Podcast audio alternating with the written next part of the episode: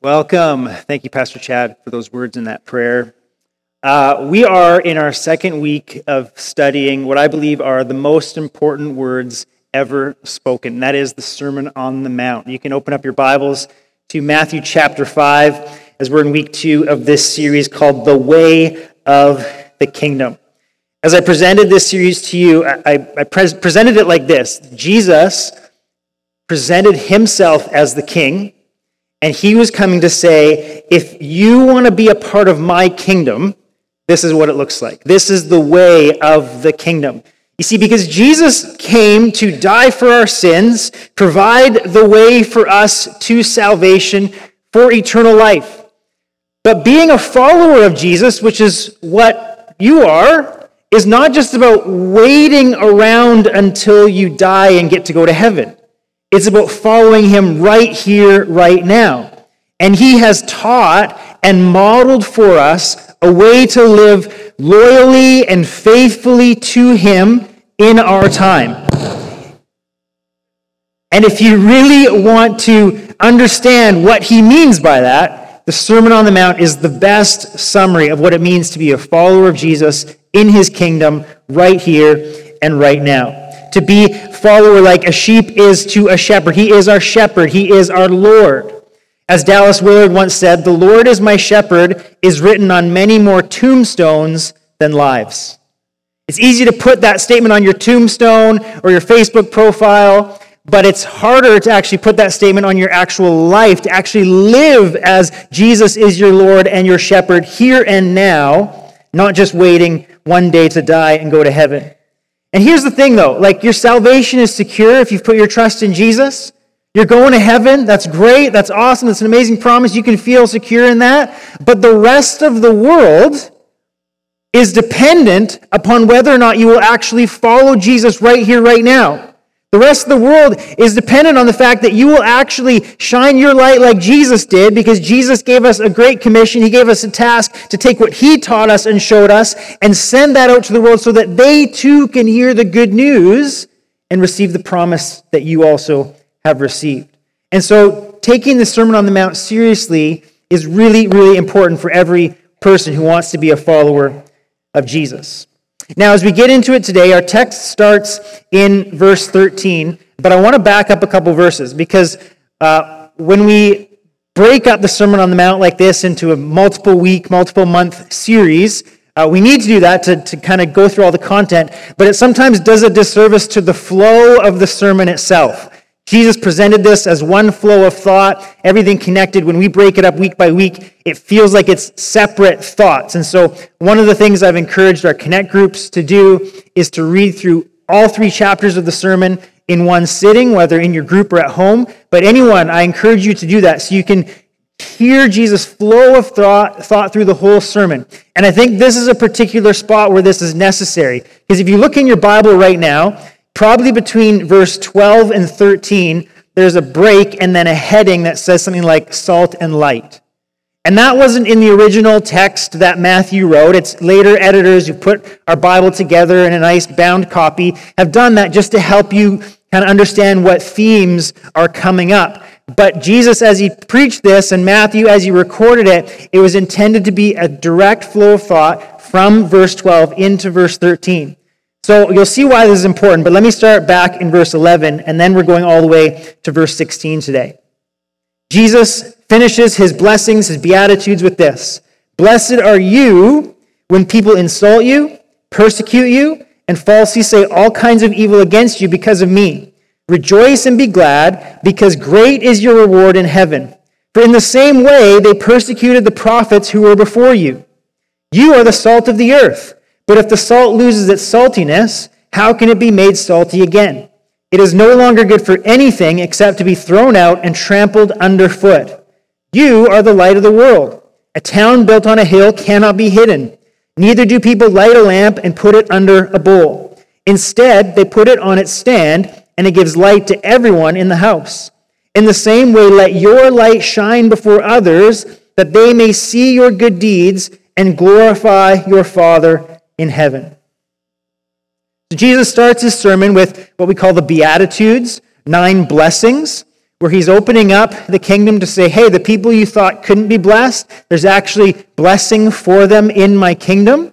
And so when he's talking, we see that there's crowds following him, and he gathers his disciples and he speaks directly to his few disciples, but the crowds are listening in, and Jesus is referring to the crowds, saying this mixed group, multi ethnic, uh, different socioeconomic status, people who are outcasts and outsiders there's actually room for them to be blessed in my kingdom when you thought there wasn't.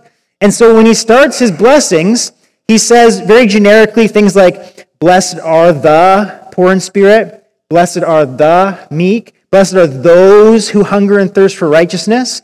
But as he finishes his blessings, in verse 11, he changes to more direct language. He doesn't say the or those, he says, Blessed are you. When people insult you, persecute you, and falsely say all kinds of evil against you because of me. So Jesus is no longer generically talking about the crowd. He's actually now specifically addressing his few disciples, and he's saying, You, when people persecute you, they insult you, they lie about you because of me, blessed are you. And then he immediately goes into, You are the salt of the earth, you are the light of the world. These ideas connect to each other, and you'll see why that's so important as we go along. So, blessings are not announcements of what you need to do to become blessed. That's not what the Beatitudes are about. They are pronouncements that even the outsider and the outcast, the person you thought were out, they can be blessed too. And it's the same thing with his comments about salt and light. He's not saying, be salt of the earth. He's not saying, be the light of the world. He's saying to his followers, you already are these things. If you have become my follower, if you've put your trust in me, if I am your shepherd, you are the salt of the earth. You are the light of the world. He's saying, This is what it's like to be my follower. So we're not talking about what we need to do to become salt or what we need to do to become the light of the world. We're talking about living up to who we already are in Christ. Living up to our identity in Him, what He has already conferred upon you, what He has already given you, what He has already blessed you with, because you're already in.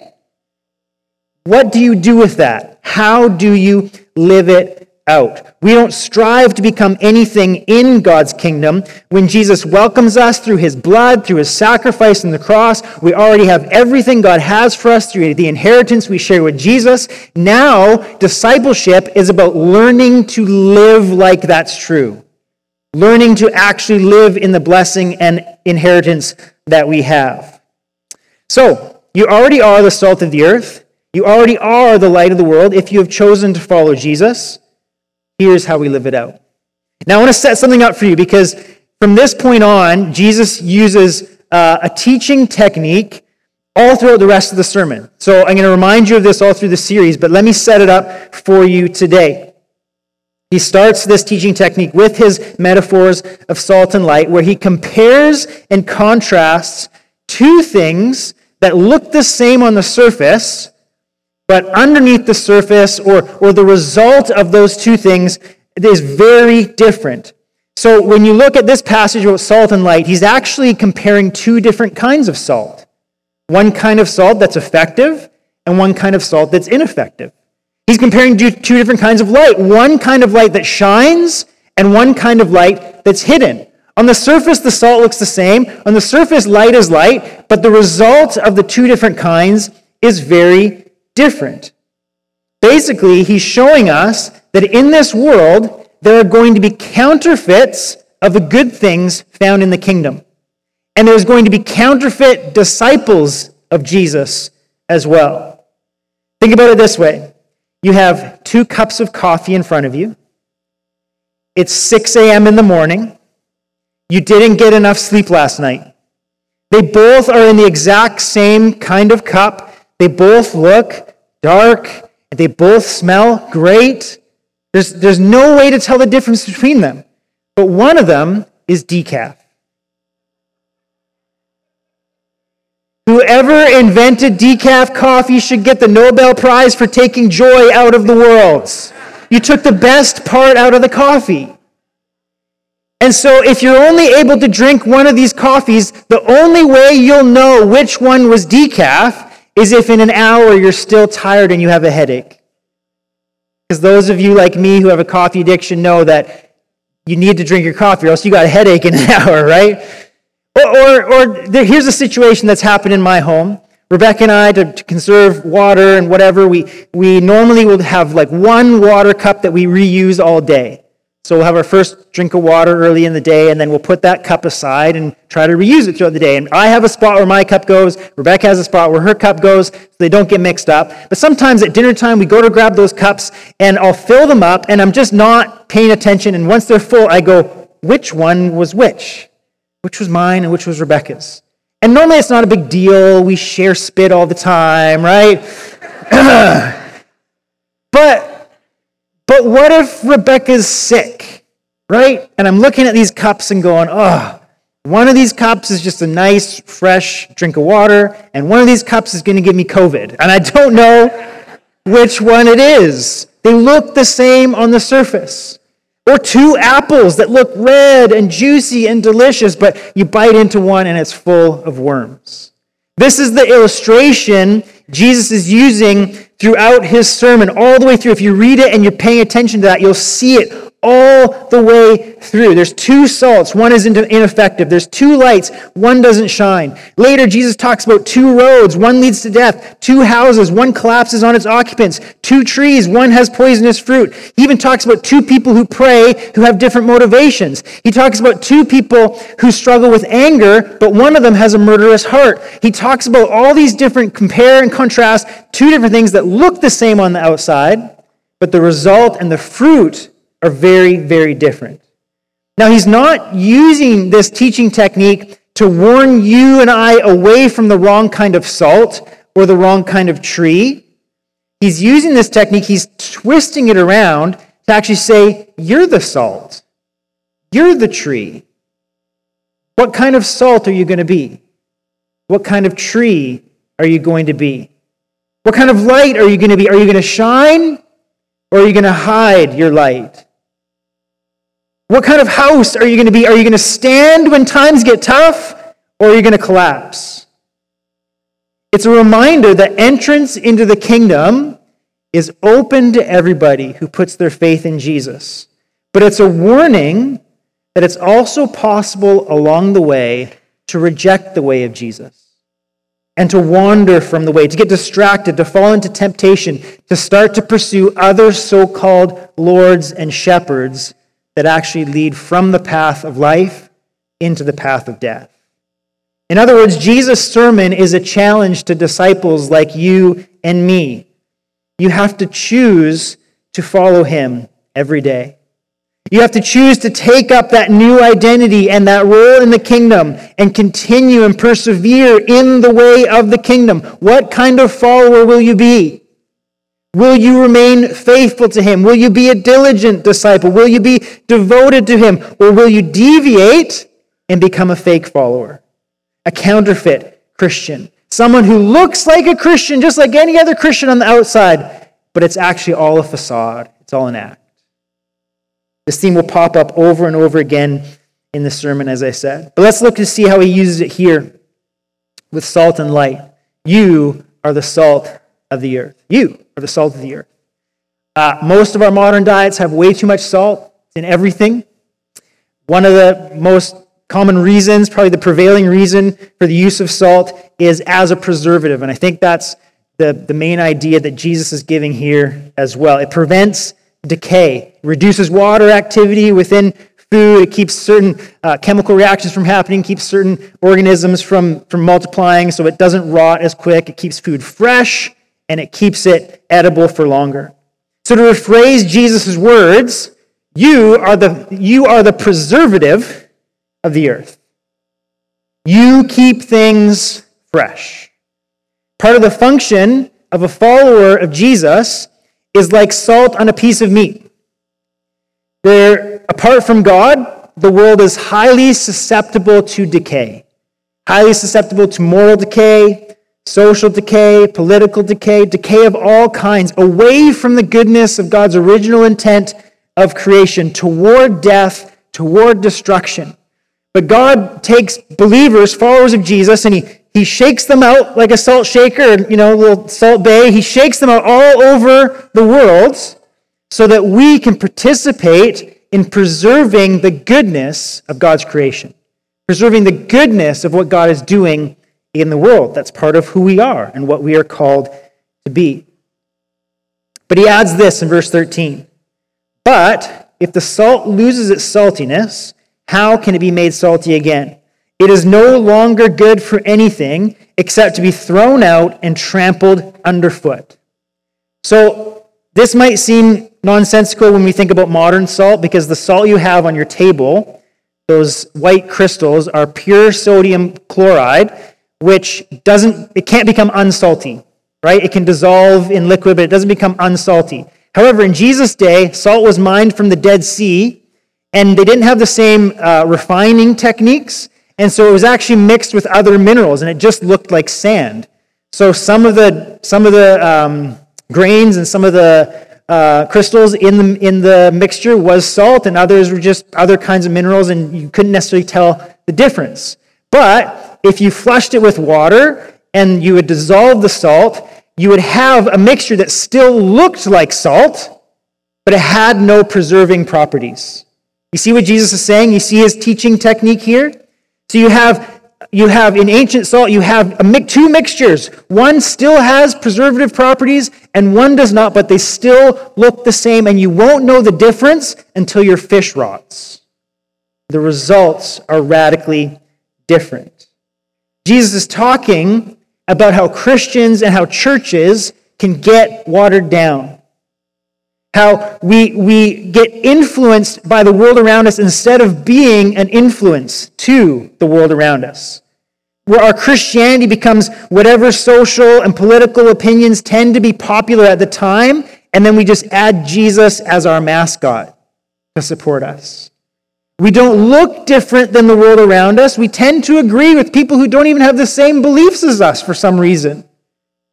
We've become watered down so we actually we might look like a Christian because we show up in church and we have conservative values, but there's actually no preservative properties left. It's been flushed out, leached out, watered down. He says salt that loses its preservative properties is only good to be trampled on the ground. You're basically just dirt. There's no salt left, it's just sand. So the question for you and me is this Are you any different than the people around you? Are you any different than people who don't even claim to follow Jesus? Because if there's no difference, that could be a bad sign. Now, here's the counterpoint it's possible to be too salty. Have you met some too salty Christians? Okay, we're not supposed to be uh, obnoxious for the sake of being different. That's not, that was not Jesus' MO. the only people he was obnoxious to were the overly religious, right? The, the sinners actually loved his presence, but he also called them to repentance while loving and serving and blessing them. He entered into the world without taking up their sin, but he also showed them a better way and invited them into it. You are the preserving agent of the world. Secondly, you are the light of the world. So think about salt. Salt is preventative, salt prevents decay, it stops something. Light, however, adds something. It brings something new, it illuminates something into a situation. It's one thing for us to stop the spread of evil in the world. It's another thing to promote the spread of truth, beauty, and goodness. Sometimes in our over saltiness, we make it abundantly clear what we are against. But we don't then offer any solutions. And, and not just that, but we don't offer ourselves in the process to do the work to bring about a better world.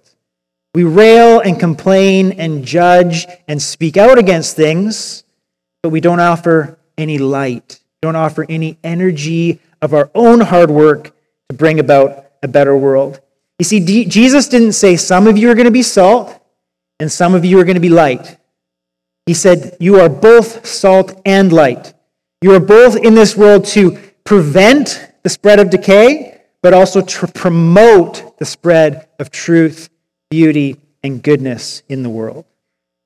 So think about how you engage with the world. Think about the last time you noticed something that was under decay, some sort of moral, social, or political issue that, that felt like it was moving towards death, moving towards evil in the world. How did you respond to that? Did you voice your perspective? Did you send an email? Did you forward a social media post? Did you sign a petition or attend a protest? Those things could be considered salt in some ways, not necessarily bad, but did it just stop there? Did you also shine some light? Did you offer an alternative toward goodness? Not just a suggestion for someone else to do, but an offering of yourself to put in the work to bring about the change you see to be moving towards life and light. If we only offer criticisms, but don't offer to participate in the solution, what does that make us? It makes us people who are hiding our light. Jesus says, You can't do that. That's fake light. That light doesn't shine. It doesn't do anything. It doesn't lead people who are looking for a city of refuge. It doesn't lead them to life. It's a hiding of the light. He says in verse 14, A town built on a hill cannot be hidden. Neither do people light a lamp and put it under a bowl. Instead, they put it on its stand, and it gives light to everyone in the house. In the same way, let your light shine before others, that they may see your good deeds and glorify your Father in heaven. Again, two kinds of light. One light shines from the top of a hill, it draws people in. It's placed on a stand so everyone can enjoy its effect. But the other light is hidden. It's a light that makes it seem like the world is still in darkness when it doesn't have to be. Now, notice how Jesus defines light. He helps us out here because he doesn't always define his metaphors. But he says, Our light is our good deeds. And when we shine our light, our good deeds are supposed to shine before others, and it'll lead them to glorifying God. Again, offering criticism without being willing to participate in a solution is just hiding your light. But being the light of the world requires action, good deeds, energy, a willingness to serve. Your good deeds become beacons of light that point people toward God. I think this needs some meditation, and I've, I've meditated on this a lot over the years, and, and maybe I have some insights, maybe, maybe I don't. You let me know. But I think I think it's interesting to think about because if our good deeds are supposed to cause people to glorify our Father in heaven, it doesn't always seem to be the norm. Like, people aren't worshiping God every time I pick up a piece of garbage from the ground and put it in the garbage can. You know what I mean? Like, it doesn't seem, you know, he picked up garbage, praise God, he's amazing. Like, does, you know? And then the other thing to think about is, um, like, Christians don't have the corner on good deeds. Like other people do good things. Like there's lots of religions that teach good deeds as a central tenet to their faith. Our Sikh friends in town here do very good deeds all the time. It's, it's part of it's part of their faith. And so are those good deeds the same as my good deeds? And are their good deeds causing people to worship my God? It's something to think about. And so I try to think about, well, what is it uniquely about Christian good deeds that is going to lead people to worship my Father in heaven? Is there something special about Christian light? And so, again, whenever Jesus is in the middle of a sermon and you have a question, you need to look at the whole sermon to find your answer because there's context to what he's talking about. And there's a couple different ways to go here. As you move through the sermon, we're going to see in a couple weeks here, Jesus starts to give examples about what a Christian life looks like and what our light is going to look like as it shines in the world. He talks about being healed of anger, talks about be, remaining faithful to your spouse, being true to your word, forgiving instead of taking revenge, loving your enemies, not being obsessed with money, uh, not being judge, judgmental, doing to others as you would have them do unto you. These are aspects of Christian light. And as people witness the Christian life transformed by Jesus, they will begin to see how good and amazing and beautiful God is and respond to him with worship of their own. So I think the rest of the Sermon on the Mount is in part an explanation of what it looks like to be the light of the world. But I think there's something even more profound and even more unique to Christian light as Jesus, is te- as Jesus teaches us here. And it's why I went back up to verse 11 to show you the flow of thought from Jesus' blessings into his metaphors of salt and light. Let's read verse 11 and 12 again. Blessed are you when people insult you, persecute you, and falsely say all kinds of evil against you because of me. Rejoice and be glad, because great is your reward in heaven. For in the same way they persecuted the prophets who were before you. You are the salt of the earth. You are the light of the world. Let your light shine before others, that they may see your good deeds and glorify your Father in heaven. When I read it like this, it sounds like this idea of us experiencing persecution and experiencing being lied against, lied about, or insulted. It feels like that is connected what it means to be salt and light in the world. A Christian who lives differently than the world around them will be persecuted, will be insulted, will be lied about. You will. And if you haven't experienced any of those things, there's two possible reasons. Either you're really new at this, or you're not actually following Jesus. Or at least you're only following him in certain places and parts of your life. Because it's actually like we love to talk about all the wonderful promises of the Bible, but this is another one of the promises that doesn't always make the list. 2 Timothy 3:12 says everyone who wants to live a godly life in Christ Jesus will be persecuted. Everyone. You know, our world is changing rapidly. The benefit, depending on your generation here, the benefit of your parents and grandparents, the benefit they had to live in a culture that generally approved of Christian values and beliefs it's disappearing. There's very little support culturally, politically, socially for a committed follower of Jesus. Persecutions, insults, and hate toward what we believe. I'm not trying to prophesy this, but it seems like it's going to be increasing in this generation.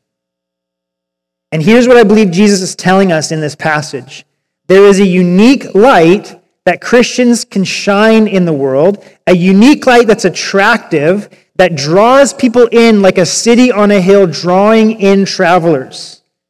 And it's connected to our willingness to continue to do good in the world in the midst of persecution, insults, and lies.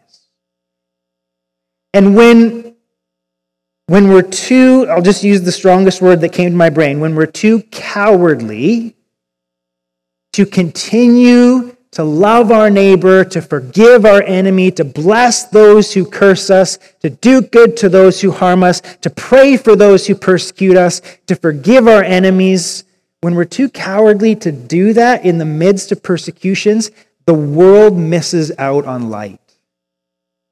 Because there's something special about that kind of light. And it's, it's us who are uniquely capable to shine that light because we have unique spiritual and physical resources that make it possible. This is exactly the light that Jesus shone for us? What did he do when he was persecuted, insulted, and lied about? Did he get revenge? Did he persecute and insult back? Did he call for us to go and harm all these people that are fighting against us? No, what did he do when he was persecuted, lied about, and insulted? He hung on the cross for the very people who were persecuting him, lying about him, and insulting him. He showed us a much better way than the rest of the world tends to go. And it was a unique light, wasn't it?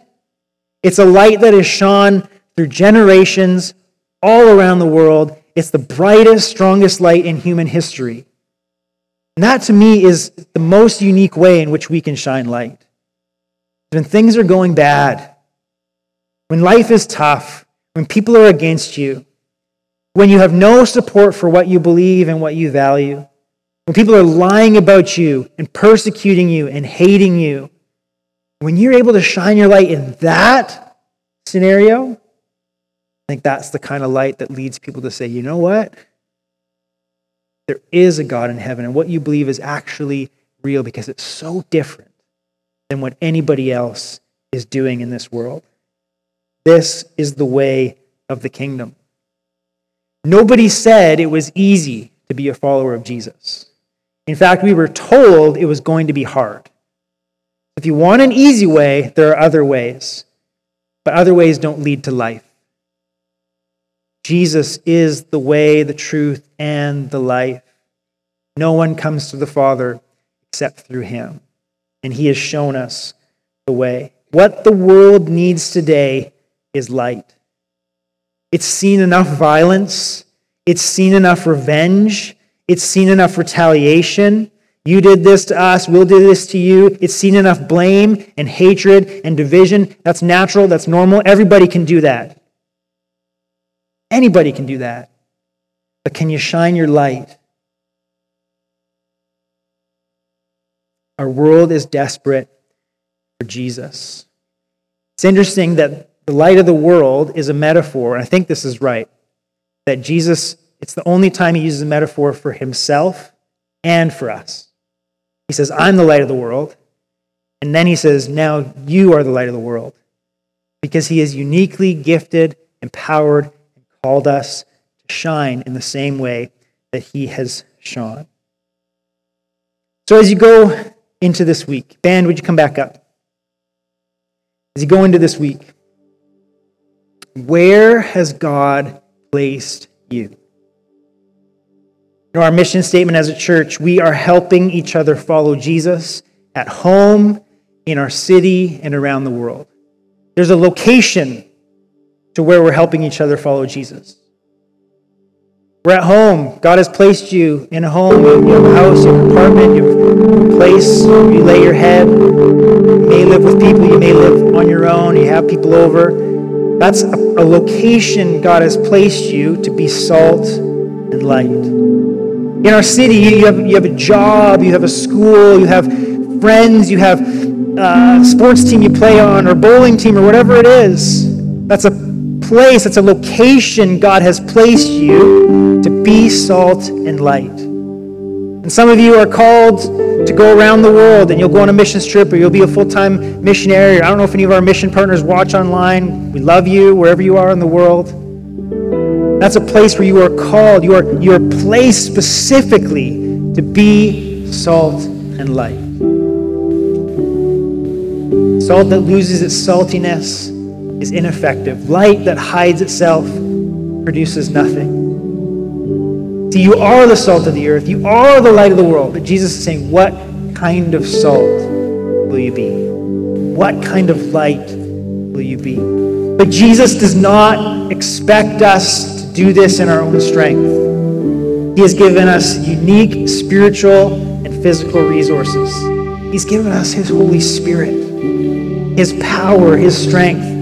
He's given us His example. He's shown us the way, provided the path for us. He's given us each other, the church, His body, to support and encourage each other. When the world doesn't encourage you and just insults and, and lies about you and persecutes you for your beliefs, we have each other. Don't forget that. we have everything we need to be everything He has called us to be. Let's be faithful. Be diligent. Let's follow in the way of the kingdom as we trust in Jesus. Would you stand with me and let's pray? Bow your heads with me. In a moment, we're going to sing this as a closing act of worship, this song. And it's a song about identity, it's a song about Jesus saying something about you and then just believing it. It's, it, the song sings, I am who you say I am. And sometimes we just need to remind ourselves of who we are. Because when you know who you are, then you know how to live out your identity. When you know who you are, you know what to do. So we need to remind ourselves of who we are. I am the salt of the earth. I am the light of the world. Jesus has given me everything I need to live that out today, to give me boldness and courage. Once I step out these doors and go for lunch or go to my home or go to my place of work, they might not be the best environments, but I can still be salt and light there because Jesus has said that's who I am.